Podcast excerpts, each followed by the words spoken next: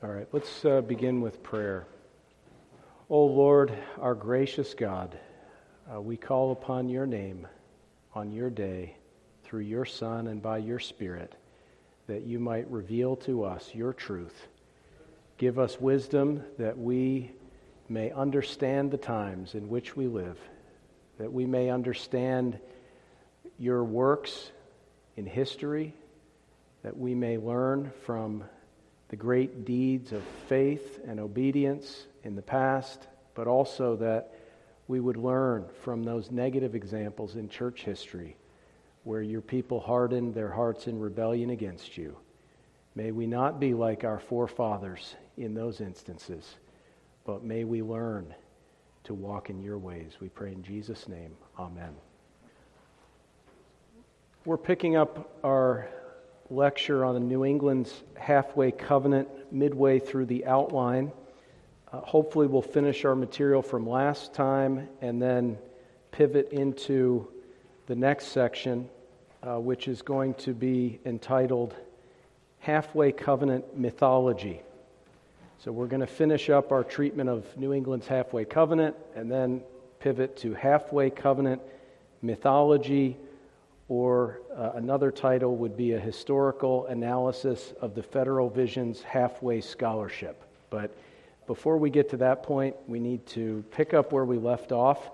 You'll notice that your lecture outline that we've distributed is fairly robust. It has all the material we looked at last time, plus all that we're seeking to consider at this time.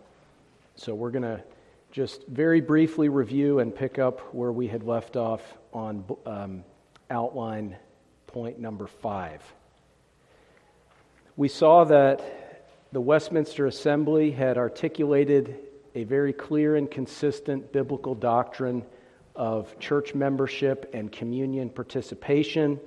The church, the visible church, includes uh, all who do profess the true religion and of their children.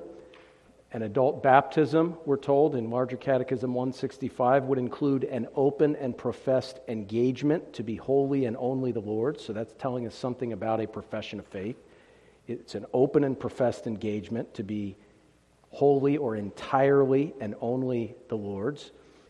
And those who claim to make that profession, those who make that profession, but are found to be ignorant or scandalous, must manifest their reformation, their repentance, visibly to the elders.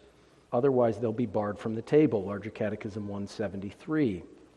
We saw Confession of Faith, chapter 26, section 2, spoke of saints by profession, those who call upon the name of the Lord Jesus.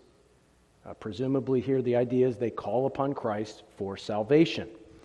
And Catechism or Confession of Faith, chapter 14, section 2, says that the principal acts of saving faith that they're professing to have are accepting, receiving, and resting upon Christ alone for justification, sanctification, and eternal life by virtue of the covenant of grace. And so these are people who profess to have saving faith. They may struggle with assurance. We looked at chapter 18 of the confession. True believers really struggle with assurance at times. But somebody who professes the faith is not someone, if you ask them, Are you converted? Is Jesus your Savior? And they say no, right? Do you entirely devote yourself to the Lord? Do you call upon the name of the Lord Jesus and He's currently sanctifying you? And they say no, right? So, that, so it implies that to some degree you're claiming to be a true Christian. The emphasis is on the object of your faith, Christ and His finished work but there's at least something of a seed of assurance, something of a claim to be a true Christian if you're going to be coming to the Lord's table.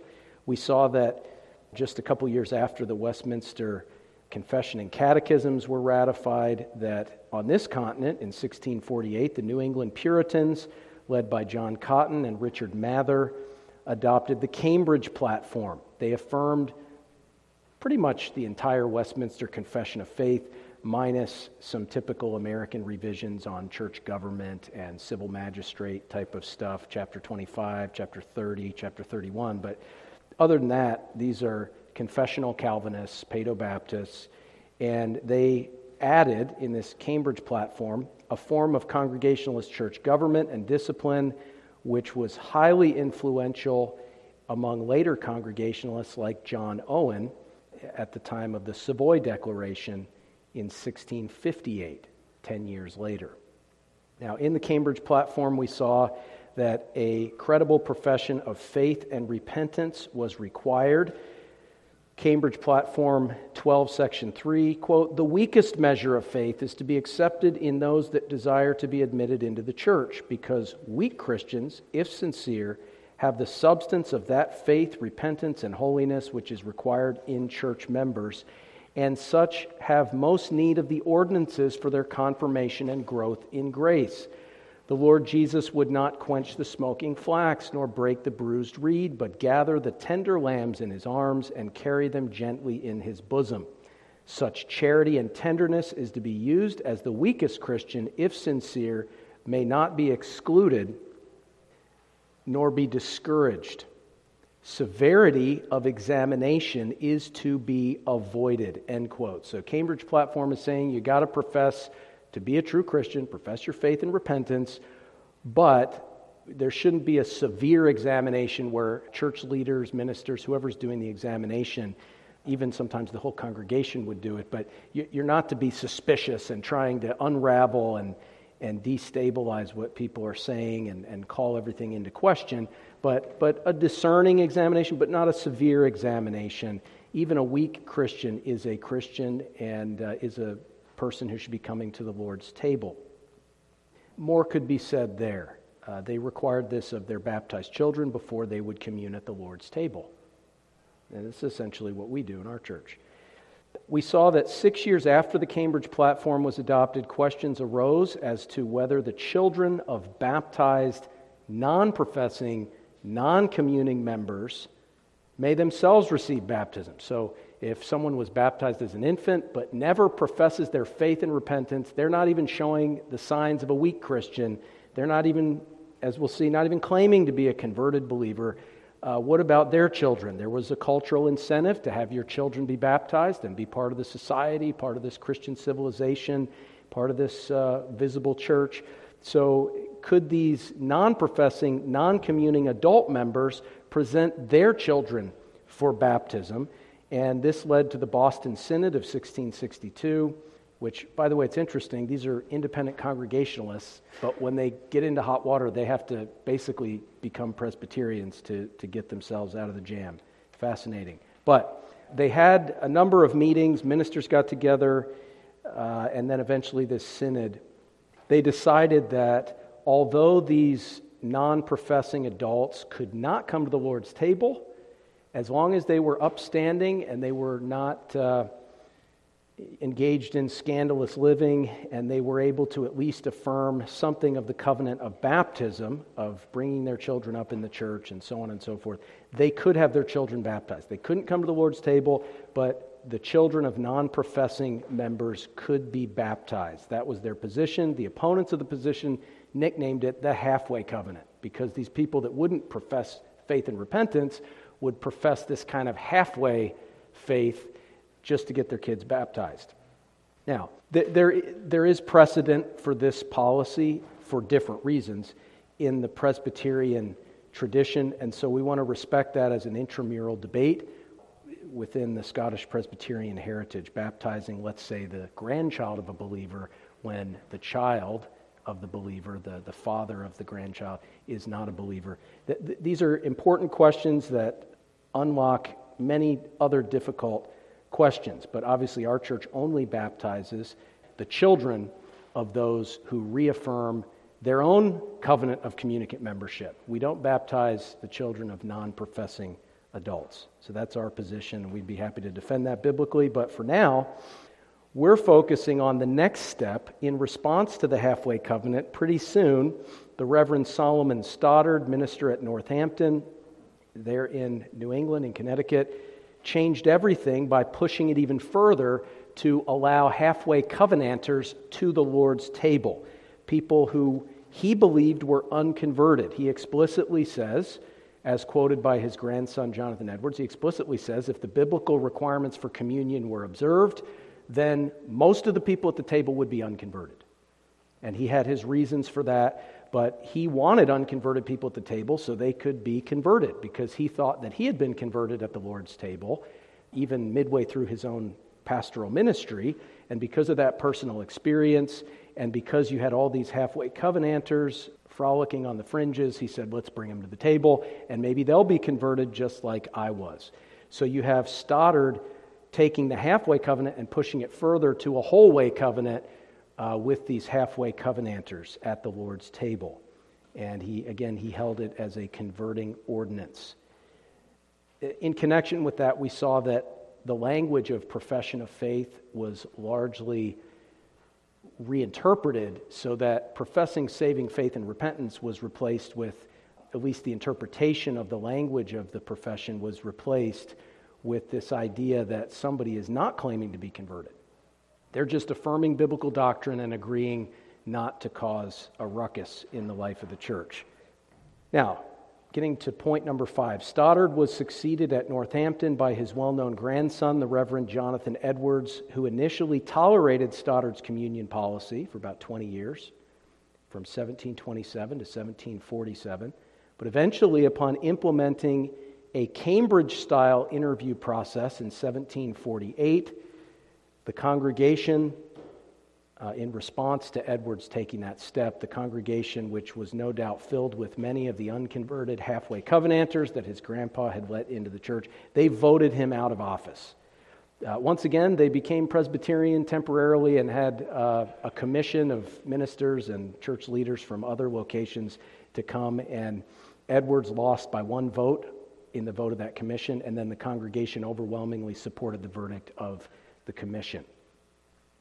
Now, Edwards, during this controversy, sought to articulate his position because, just as is the case today, there was a lot of mythology, a lot of people slandering Edwards by saying that his position was uncharitable and that, you know, it was uh, this just this insurmountably high standard to come to the Lord's table. I mean, you had to jump through all the hoops and steps of conversion, and it was just totally ridiculously unfair.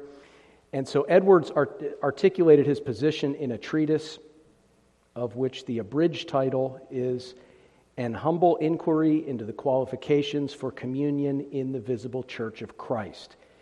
He published this in 1649, but he was working on it and, and engaging with this material for a number of years during the controversy. Uh, the unabridged title, by the way, is An Humble Inquiry into the Rules of the Word of God Concerning the Qualifications Requisite to a Complete Standing and Full Communion in the Visible Christian Church. So Edwards is saying, what needs to be observable in a person before they can come to the Lord's table? Communion prerequisites, if you will.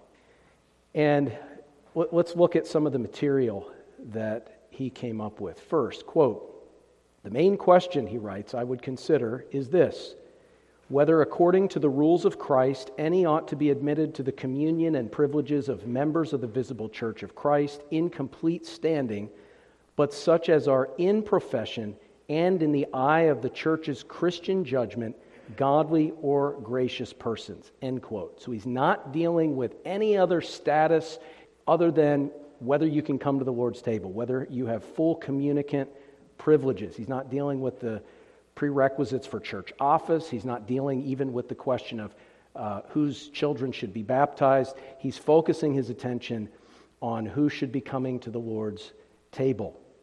And he says that it, it sh- should be only those that are in profession and in the eye of the church's Christian judgment, godly or gracious persons. So people who claim to be true believers and people that the elders or whoever in this context, but for us it's elders, whoever the elders discern uh, is making a credible profession of those things. There's nothing to discredit the sincerity of what they're saying. Again, Edwards, quote, the question is not whether Christ has made converting grace or piety itself the condition or rule of his people's admitting any to the privileges of members in full communion with them. It is the credible profession and visibility of these things that is the church's rule in this case.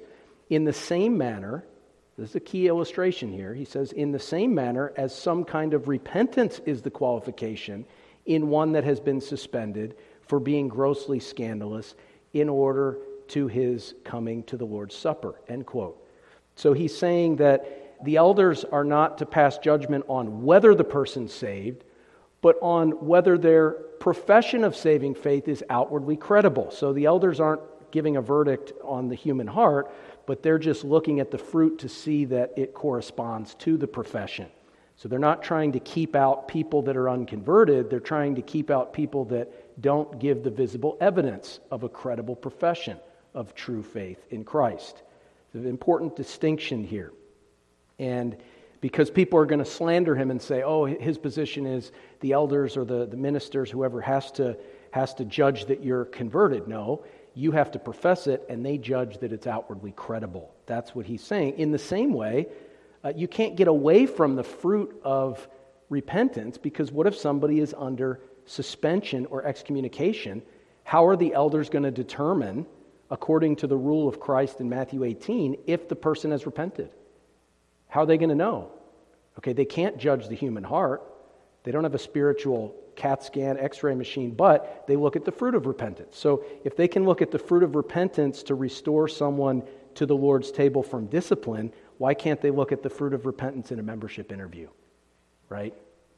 And, and Edwards, his arguments are just so boom, he just strikes at the heart of his opponents with these kinds of uh, arguments. Again, Edwards. Quote, by Christian judgment, I intend something further than a kind of negative charity, or a kind of, sorry, than a kind of mere negative charity, implying that we forbear to censure and condemn a man because we do not know, but he may be godly, and therefore forbear to proceed on the foot of such a censure or judgment in our treatment of him, as we would kindly entertain a stranger not knowing, but in so appearance, eh, sorry, not knowing, but in so doing, we entertain an angel or precious saint of God. But I mean a positive judgment. So he's saying not a mere negative judgment where, you know, you help some random person, who knows, it may be an angel. Uh, who knows, this may be a Christian. Come to the Lord's table, okay?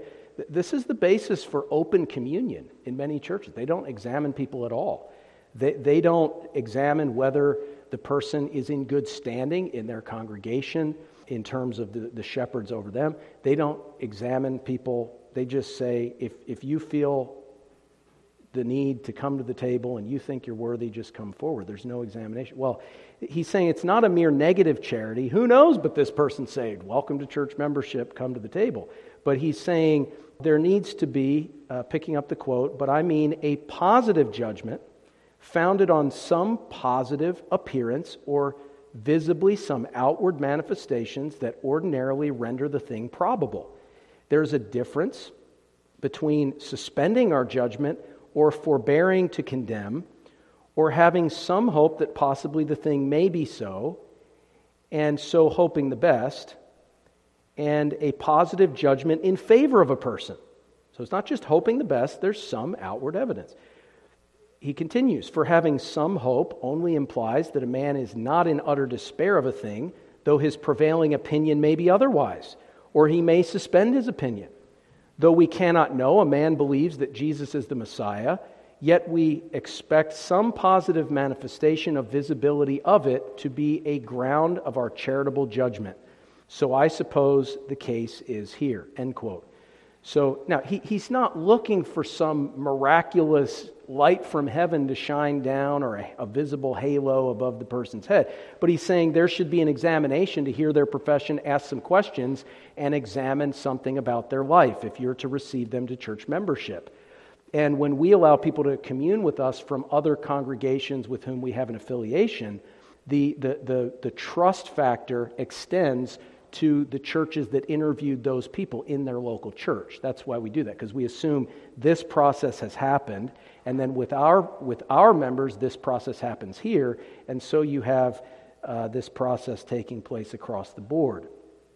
Quote Edwards, it is not my design to affirm that all who are regularly admitted as members of the visible church in complete standing ought to believe ought to be believed to be godly or gracious persons when taken collectively or considered in the gross by the judgment of any person or society. So he's saying just because everybody at the Lord's table has been examined to the satisfaction of the biblical standard, that does not mean that it's impossible that there could be an unconverted person at the Lord's table.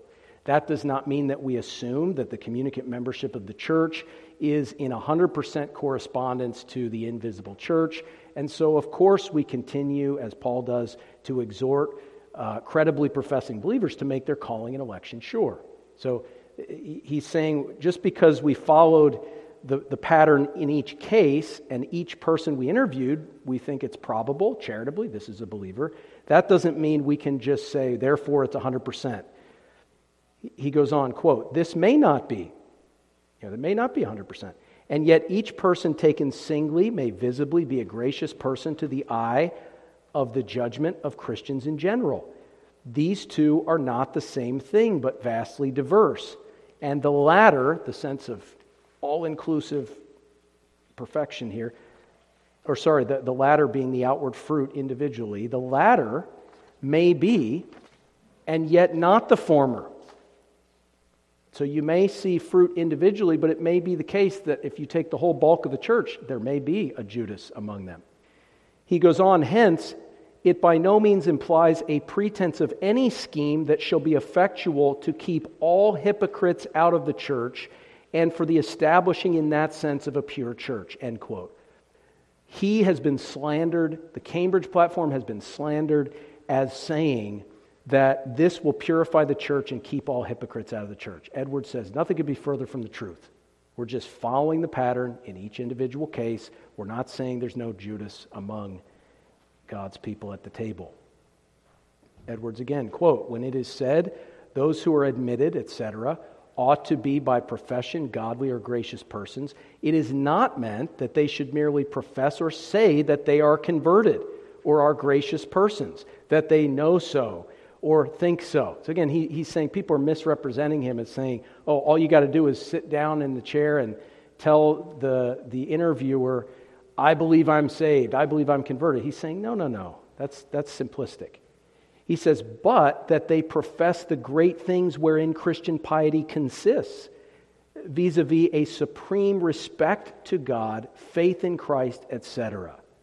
So the interview does not revolve around them telling their personal experience and all these things. The interview revolves around them uh, professing to, to love God, to believe in Christ, and here's, here's how I walk with God, here's my relationship with Christ, here's how I came to faith. Just basic, basic 101 type stuff. Jesus, when he interviews Peter for restoration, says, Lovest thou me? He doesn't say, Peter, do you have a true regenerate heart of love? No, he just says, Do you love me? And uh, elders are going to ask people, Do you believe in Christ? Tell us about that. Do you love Christ? Tell us about that. Do you have a relationship with Christ? Do you, do you love him? So, so Edwards is, is clarifying his position here. Again, quote, and as to the ecclesiastical rule now in question of admission to sacraments on a profession of godliness when attended with requisite circumstances, although in particular instances it may be an occasion of some tender hearted Christians abstaining and some presumptuous sinners being admitted. So people are saying, look, Edwards, the person who's struggling and doubting whether they're a godly or gracious person is going to be kept out. And the person who's presumptuous and saying, look at me, I'm regenerate, they're going to be let in. Your whole system is, is flawed. And here's what he says uh, about that abuse of the system. Quote, yet that does not hinder, but that a proper visibility of holiness to the eye of reason, or a probability of it in the judgment of rational Christian charity, may be maintained as a proper qualification of candidates for admission, for it ought to be attended with an honest and sober character, and with evidences of good doctrinal knowledge, and with all proper, careful, and diligent instructions of a prudent pastor. So he says the people doing the interview are going to use prudence and wisdom and be gracious to people and, and seek to identify any abuse of the system. I mean, that's, that, that's how this sort of thing works. He goes on, and he may and ought to inquire particularly into the experiences of the souls committed to his care and charge, that he may be under the best advantages to instruct and advise them for their self examination, to be helpers of their joy and promoters of their salvation. So the, the pastor, the under shepherds, are to help people work through the question of their assurance, examining themselves so that they can personally find assurance. They can make their calling and election sure.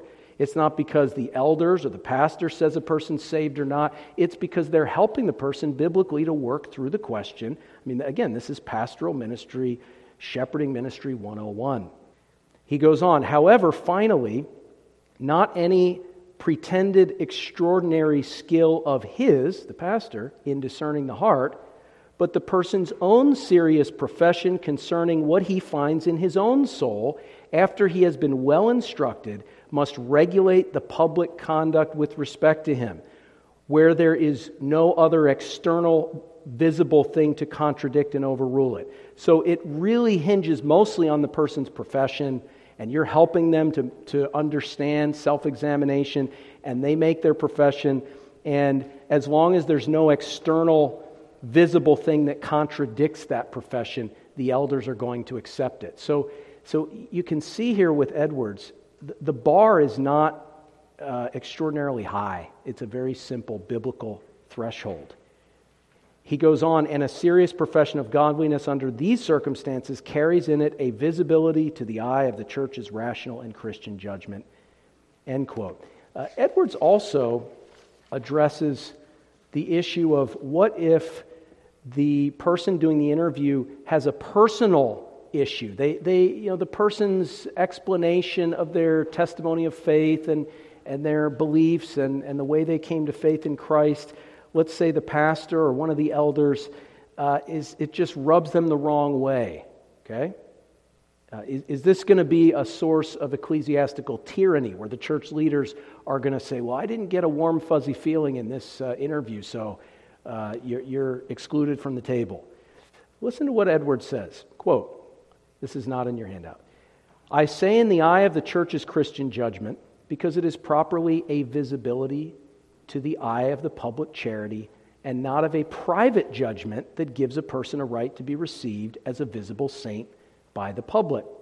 If anyone known to be of good understanding in the doctrines of Christianity, and particularly those doctrines that teach the grand condition of salvation and the nature of true saving religion, and publicly and seriously profess the great and main things wherein the essence of true religion or godliness consists, and their conversation, that is, their lifestyle, is agreeable, this justly recommends them to the good opinion of the public. Whatever suspicions and fears any particular person, either the minister or some other, may entertain from what he in particular has observed, perhaps from the manner of his expressing himself, in giving an account of his experiences, or an obscurity in the order and method of his experiences, etc. The minister, in receiving him to the communion of the church, is to act as a public officer and in behalf of the public society and not merely for himself, and therefore is to be governed in acting by a proper visibility of godliness in the eye of the public. End quote.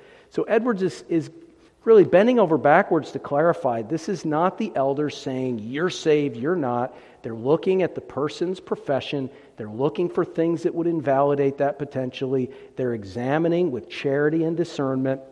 And if, if there's nothing of substance that's visible that can be demonstrated, they're not going to invalidate the testimony and they're not going to require people to recount their conversion story according to every single jot and tittle of every Puritan theological treatise on that subject. So, this is what Edwards was advocating, and the congregation overwhelmingly voted him out. What does that tell you about the halfway covenanters that ruled that congregation? It, it, it tells you something about how, how many unconverted people must have been in there because that's a very reasonable standard for participation in the Lord's Supper. Now, very briefly, let me just uh, echo the fact that This is the position of the Reformed Presbyterian Church historically. I'm not going to go back to the days of the Covenanters, but at the very least, if you look at William Symington's classic work, Messiah the Prince, listen to what he says under uh, point number three in your outline. This is outline section six, quotation A, but then subsection three, because he gives a number of qualifications for communicant membership. He says intelligent orthodoxy, he says submission to the ordinances of Christ. You could just look on the inside of your uh, front cover of your Psalter at our covenant of communicant membership. It's basically all the stuff that's in there. But intelligent orthodoxy, submission to Christ's ordinances, consistent behavior, okay? But also, he says, apparent religious experience. Symington, quote, apparent religious experience is also indispensable. Apparent, we say, because of the reality man is incompetent to judge. Appearances are all that is within the sphere of his cognizance. Whoever seeks admission into the fellowship of the Christian church professes to have experienced something of the power of religion on his heart. And although the rulers in the church may not be able to determine whether this profession be real, they are entitled to determine whether it be made and to apply to it certain criteria of judgment. They may not be fit in any case to pronounce absolutely on the presence of true religion in the soul, nor in every case to decide on its absence. Yet the appearances of it being present or absent may be in general so marked as to form a sufficient guide in receiving or refusing persons applying for admission. Again, this is for communion. He goes on an individual who knows nothing of the nature of Christian experience or the marks by which it is distinguished is, of course, inadmissible. Nor is it a bare pretension to religious experiences or every plausible story of feelings and ecstasies, those not mystical and subjective, that can form a sufficient ground for admitting to ecclesiastical privileges. Credible evidences of the experimental or experiential power of religion are to be required, and nothing but what is rational, sober, consistent, and holy can ever constitute credible evidence. End quote. Uh, and you see this reflected, uh, section 7, in our own Constitution. The RPCNA, in addition to its affirmation of the Westminster Standards, agrees in principle with the views of Edwards and Symington in its Directory for Church Government. Directory for Church Government, chapter 1, section 4. Quote Candidates for communicant membership shall be examined by the session in constituted court. The examination shall seek to bring out the degree of the candidate's knowledge of divine truth, his personal sense of sin and the need of salvation, and his knowledge of and willing acceptance of the covenant of church membership. It goes on no one should be admitted who is ignorant of the plan of salvation or gives or who gives no credible evidence of having been born again end quote and you can see the chart from our previous lecture uh, which helps to show some of the scripture passages that form the basis of that of that uh, policy now halfway covenant mythology federal vision halfway scholarship Steve Wilkins is a CREC pastor, well known for his involvement in the federal vision controversy. Since 1989, Reverend Wilkins has served as pastor of the Auburn Avenue Presbyterian Church in Monroe, Louisiana, uh, which uh, had a bit of a facelift in recent years. They were renamed Church of the Redeemer and relocated to the other side of Monroe in 2018. So they no longer bear the name of that famous conference that started the Federal Vision. Now they are the Church of the Redeemer. This is the congregation which hosted the annual Auburn Avenue Pastors Conference, where the Federal Vision controversy broke out in January of 2002. And this is where Rich Lusk initially served as an associate pastor. Wilkins has vigorously promoted the Federal Vision from its inception, speaking regularly at the Auburn Avenue Pastors Conference contributing to the Knox Colloquium on the Federal Vision, 2003, co editing the book Federal Vision, 2005, and signing the Federal Vision Joint Statement, 2007. In 2005, Wilkins had to respond to judicial charges in the PCA, but the, the Louisiana Presbytery, in response to those charges, exonerated Wilkins and his federal vision teachings. And that presbytery was later indicted by the PCA's Standing Judicial Committee in 2007, quote, for failing to find a strong presumption of guilt, end quote against Wilkins. So the presbytery got dinged for this at the General Assembly of the PCA for letting Wilkins and his teachings essentially letting them go, letting them slide. After this, Wilkins' congregation swiftly left the PCA for the CREC in January of 2008, where it remains to this day. So, once again, the CREC is uh, a refuge for federal visionist pastors. In 1999, you may, you may be familiar with Wilkins. In, um, in 1999, he admirably represented the Southern perspective in a debate with Christian author and historian Peter Marshall entitled The Great Civil War Debate. That's uh, available through American Vision. I think it's free on YouTube. Uh, so Wilkins represented the South. He did a pretty good job. And he authored several books throughout his writing career including Call of Duty, The Sterling Nobility of Robert E. Lee, All Things for Good, The Steadfast Fidelity of Stonewall Jackson, and Southern Slavery as It Was, a pamphlet which he co authored with Douglas Wilson. And uh, that pamphlet has been accused of plagiarism, and my understanding is that Wilson later acknowledged that plagiarism as an honest mistake.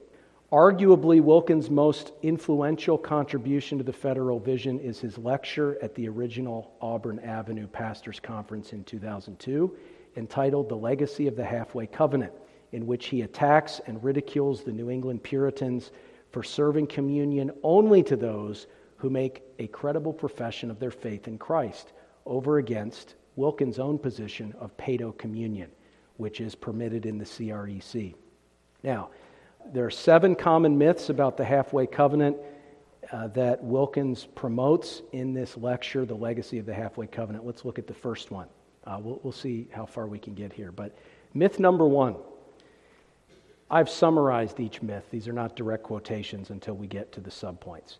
Uh, but myth number one is the idea that the halfway covenant reflected the New England Puritans' desire to limit the church, that is, the covenant, membership to the elect only.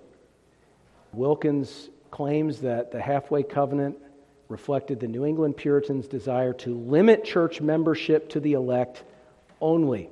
Quote Wilkins says the Puritans believed it was their duty to make the visible church conform as closely as possible to the invisible church. End quote.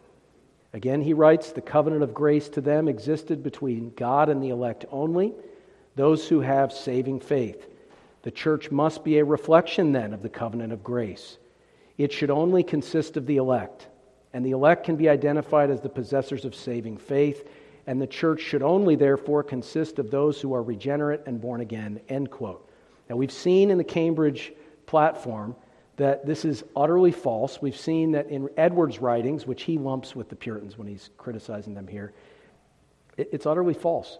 First of all, they held to infant baptism, and they acknowledged that their infant, their children baptized in infancy are church members. The halfway covenant that Wilkins is so upset about acknowledged that these baptized non professing, presumably unconverted people were church members to the point where they would baptize their children.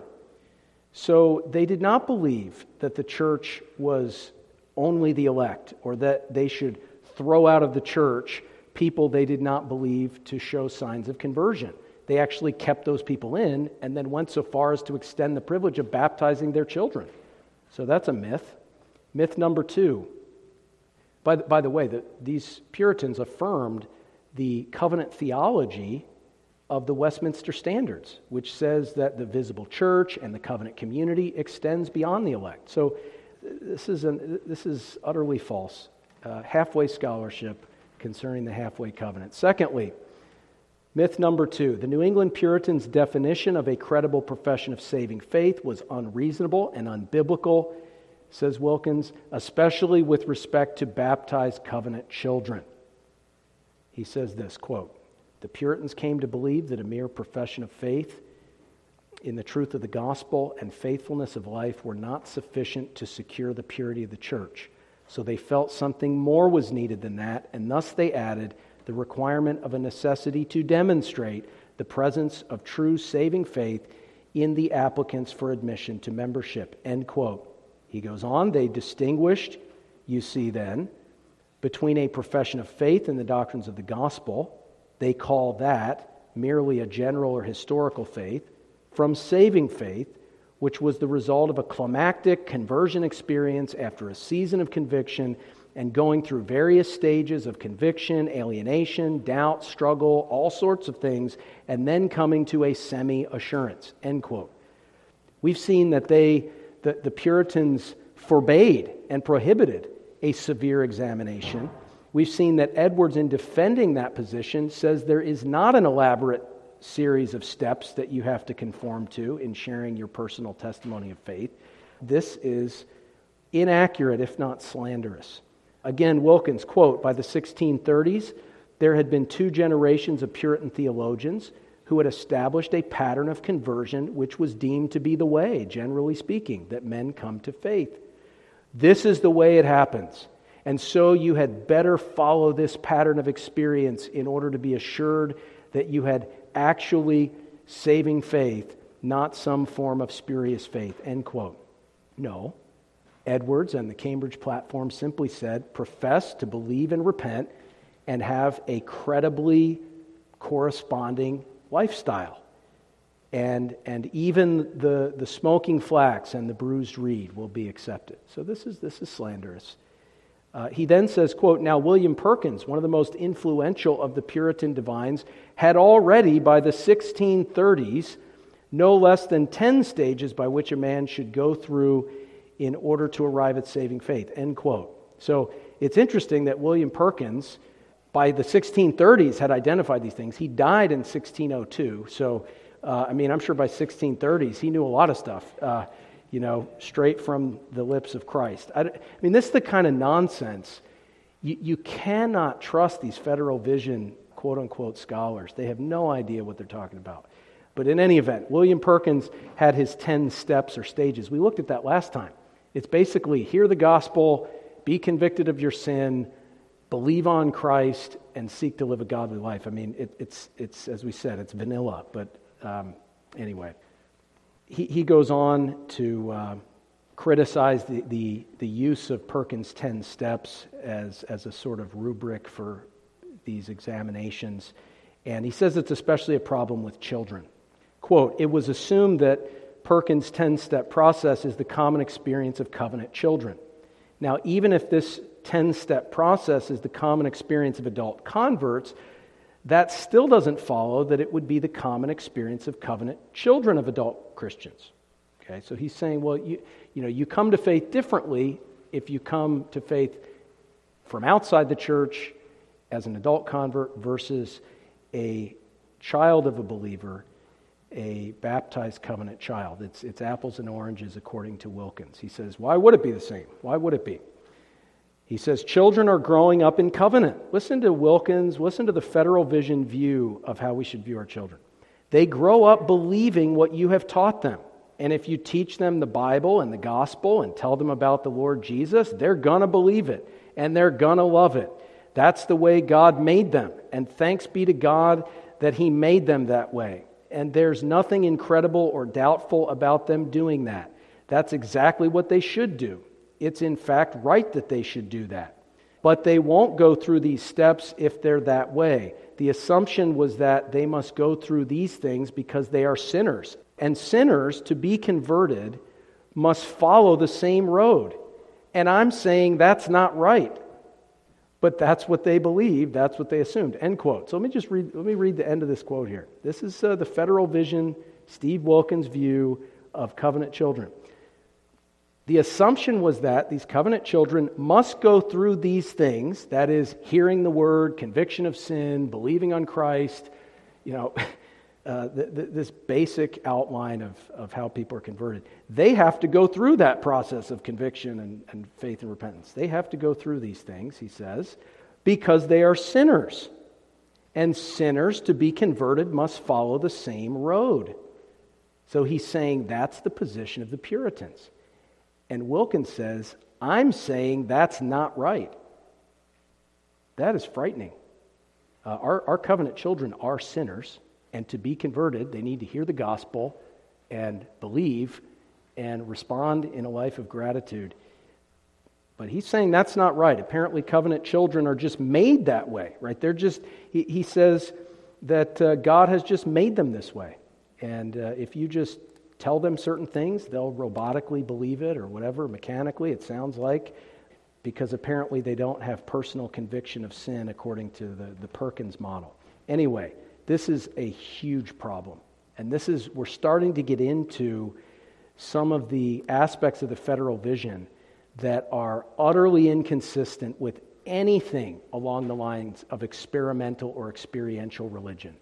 They, they decry that. The idea is covenant children, they're regenerate from their baptism, or we at least presume that they are. We just teach and catechize them, and they need not have any personal experience of the conviction of sin. Now, I'm not saying, and Perkins isn't saying, and Edwards isn't saying, that the outward experience of a covenant child coming to faith is going to be exactly the same as someone who was outside the church being converted and brought into the church. They're not saying that. But if you look back to Edwards' steps earlier in the outline in the footnote, the, essentially the substance is going to be there. They're going to hear the word, be convicted of their sin, put their trust in Christ. And so that is right. Wilkins says it's not right, it is right. Uh, that's biblical. Myth number three the New England Puritans encouraged professing Christians to doubt their salvation and raise suspicions concerning anyone who claimed to have full assurance. Listen to Wilkins. Quote, commonly, the Puritan practice of self examination did not end in full assurance, so that assurance was a rather elusive thing, as you can imagine. It came and went as it pleased, sometimes for no apparent reason. You read some of the period of diaries, and they talk about this being a sunny day. They say because the sun of God's grace is shining upon them, and they have assurance. If a man doubts of his assurance, that was considered sound assurance. If you had no doubts about your assurance, that was clearly false and presumptuous. Therefore, if you didn't go through some of these heart struggles before coming to assurance, you were highly suspect. So saving faith strangely came to be marked by nothing so much as doubt. End quote. We've seen that's not the case. Edwards says that the under shepherds of the church should be meeting with these people, helping them through self examination, helping to be, as he says, helpers of their joy, helping them to make their calling and election sure, uh, not suspiciously shooting them down, but trying to enable them biblically, encouraging them so that they can grow in their assurance of salvation. So this is utterly false. Uh, myth number four the halfway covenanters profess to have saving faith in Christ. The halfway covenanters non professing adult baptized members, uh, he says uh, these people profess to be Christians. Quote, here you have a whole group of children, and I'm sure it's like any congregation. Some of them went out and decided they wanted to be the Hell's Angels of that day, and so they were really in big trouble with the church and got all kinds of discipline and all the rest. But you see, the majority of them were not that way. The majority of the children grew up just like you would expect them to grow up. They grew up, they didn't renounce the faith, they didn't forsake the church, they were faithful in worship, they lived obedient lives externally, they were not scandalous, but they never had the experience that their parents said must be true for a sinner to become a Christian. They believed that they were uh, what they were told, believed the Bible, they professed faith in Christ and in his atonement and in his forgiveness. They embraced the Orthodox faith as they understood it. They lived obedient lives. They didn't renounce the gospel. They attended worship faithfully. There was no reason to bring rebuke to them in the least, but they didn't have this experience, and so they were never allowed to the table. End quote. He goes on, you can't bring discipline against them. They're attending church. You can't bring discipline against them for heresy. They acknowledge everything. They even profess to believe that Christ is their Savior. End quote. So, according to Wilkins, uh, these people are claiming Jesus has saved them. They're claiming to be converted. They're claiming to have true saving faith. It, it's unclear where Wilkins has gotten this information because it's very clear from the writings of Edwards and the writings of his grandfather that these people were not claiming to be converted. In fact, Solomon Stoddard was saying, let's bring them to the table so that they will be converted, right? I was converted here. This is a great place to be converted. So let's bring these people, as long as they're outwardly, have their ducks in a row, have, have everything in order, bring them to the table, and uh, they'll be converted. That was the debate. Is the Lord's Supper a converting ordinance so that we should invite unconverted people to the table? You can look in your outline footnote 2, footnotes 7 through 10. This is the position of Edmund Morgan, whom Wilkins cites as having given perhaps the best analysis of the whole question. And we saw last time, and you'll see in your outline these quotes from Morgan, where it's clear the people that the Puritans wanted to keep from the table had no love for God in their hearts. Edwards is clear in his writings. These are people who do not claim to be converted. They're just looking for outward ecclesiastical social privileges. And again, Stoddard is clear he didn't think they were converted either. So they're not professing to be converted. The people wanting them at the table don't say they're converted, but apparently Steve Wilkins says they are. But you see how the misrepresentation of church history is, is apparent here. It's a myth. Fifthly, myth number five the, the halfway covenant is equivalent in principle to the Presbyterian practice of credo communion. The Presbyterian practice in our church and across the board is that we require a profession of faith to come to the table, credo communion. And he's saying the halfway covenant is in principle equivalent to that practice. And you can look at the quotes here. He repeatedly says that what the halfway covenant is doing is just what they're doing in the PCA, where they require our children to profess faith before they come to the table. They're not allowed to just come to the table as a one and a half year old infant, as, as uh, happens in Doug Wilson's church and, and now happens in Steve Wilkins' church, I assume. So he, he tries to make this connection that modern day Presbyterians like ourselves and like the PCA are implementing the halfway covenant because our children are halfway members. They can't come to the Lord's table, but they're still members. I'm not going to read these quotes. You can read them for yourself. But this is just utter nonsense. The halfway covenant was enacted to baptize the children of non professing adult members. Does the PCA baptize the children of non professing adult members? No. Does the RPCNA baptize the children of non professing adult members? No. Across the board, virtually nobody, there's some Scottish Presbyterians that do this, but virtually nobody in American Presbyterianism has adopted the halfway covenant. We baptize the children of those who credibly profess Christ. So, this, this entire uh, framework that he's setting up is completely erroneous. Myth number six According to Wilkins, Solomon Stoddard opposed the halfway covenant on the same grounds that federal visionists oppose credo communion. Solomon Stoddard opposed the halfway covenant, he says, on the same grounds that federal visionists oppose credo communion. Listen to Wilkins, quote, Solomon Stoddard said, This, meaning the halfway covenant, this is wrong. Solomon Stoddard said, We have no basis for this. You're wrong. The practice is wrong. Children should be admitted to the table by virtue of their baptism. Solomon Stoddard never said that. He never said children should come to the table by virtue of their baptism. That would be paedo communion. Stoddard just lowered the bar of what a profession of faith is that you don't actually have to claim to be a true converted Christian. Okay? But Solomon Stoddard never said that Baptized infants should be given the elements of communion. So, again, this is just a myth. He goes on, and as they're admitted to the table, then the Lord's Supper will bring them to a more full experience of faith. Solomon Stoddard never said that. He said they're unconverted, and it will bring them from darkness to light, not a more full experience of faith, so that's wrong. Okay? He acknowledges this, quote, and he called it a converting ordinance. Now, you may quarrel with Solomon Stoddard's solution a bit, but he opposed what was wrong, and he was right to oppose what was wrong. Jonathan Edwards, his grandson, repudiated Solomon Stoddard, his grandfather, and then established us firmly in the way of the halfway covenant. End quote. Many problems here. Number one, Stoddard's against the halfway covenant because he thinks it keeps back unconverted people from the table that need to come and be converted. Whereas the federal vision opposes the halfway covenant because it keeps back infants whom they assume are converted and regenerate from the table, you see.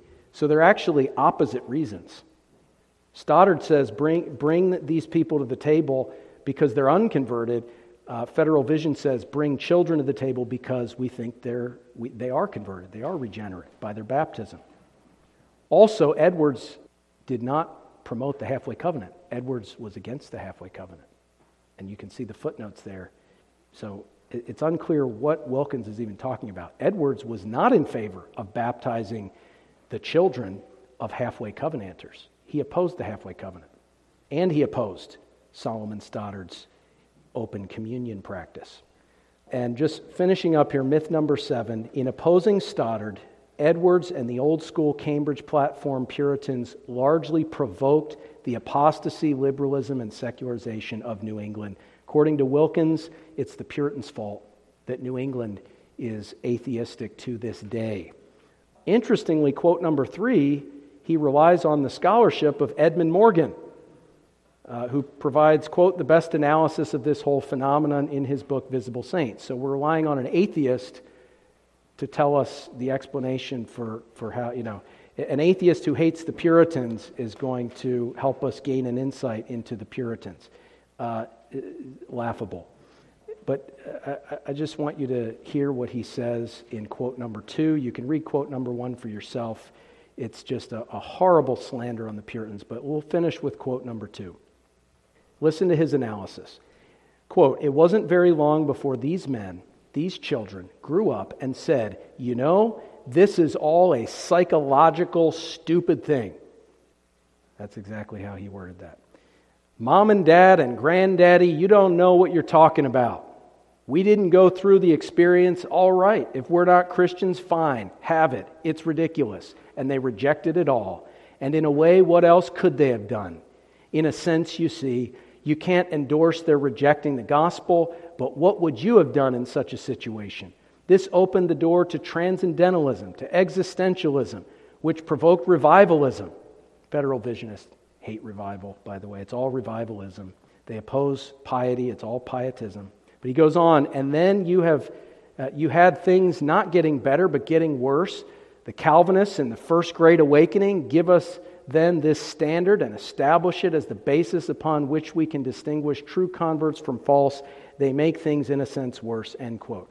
So, Federal Vision is strongly opposed to the Great Awakening, strongly opposed to experiential Christianity, strongly opposed to a very basic and no nonsense approach to communicant interviews.